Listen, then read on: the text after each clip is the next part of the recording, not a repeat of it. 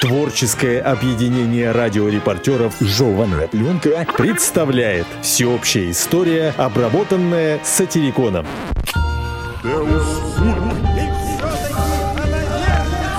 Средние века. Времена Каролингов. Карл Великий – одна из интереснейших фигур средней истории. Хотя отец его был низкого роста, соответственно названию «короткий», Карл обладал высокой статной фигурой, необыкновенной силой и ловкостью. Он носил фуфайку, чтобы доказать, что герою не чужды земные слабости. Карл был любознателен до того, что на ночь постоянно клал под подушку книгу.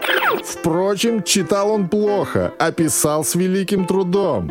До конца дней своих, а умер он 72 лет от роду, он мечтал о том, что в свободное время научится писать. В ожидании этого свободного времени он основал домашнюю академию наук, назвав себя Давидом. Из внешних дел Карла самыми замечательными были завоевание Лангобардского королевства и борьба с саксами. Как и всюду, в деле завоевания лангобардов замешана женщина. Карл был женат на дочери лангобардского короля Дезидерия, но хорошенько подумав, он отослал жену обратно. Рассчитывать на то, что она вторично выйдет замуж за какого-нибудь короля, было трудно. И Дезидерий справедливо полагал, что дочь останется в старых разводках. Он рассердился на Карла, но тот еще больше был обозлен на Дезидерия за то, что обидел его.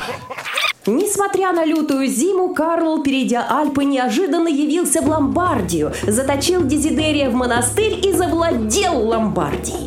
Саксы в то время были в Германии сильным народом и с большим удовольствием нападали на пограничные франкские области. Карл решил их укротить, распространив между ними христианство. Несколько раз Карлу удалось покорить неприятеля, но когда он уходил, они опять восставали.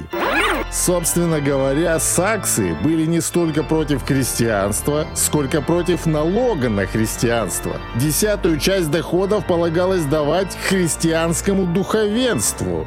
Для того, чтобы наглядно доказать справедливость подобного требования, Карл Великий велел предать казни четыре с половиной тысячи пленных саксов. Конечно, для современника, читающего газеты 20 века, эта цифра не может показаться значительной, но в то время, во-первых, население было гораздо меньше, а во-вторых, вовсе не было газет. Когда Карл умер, его труп в императорской одежде был посажен в мраморное кресло и опущен в склеп Ахинского собора.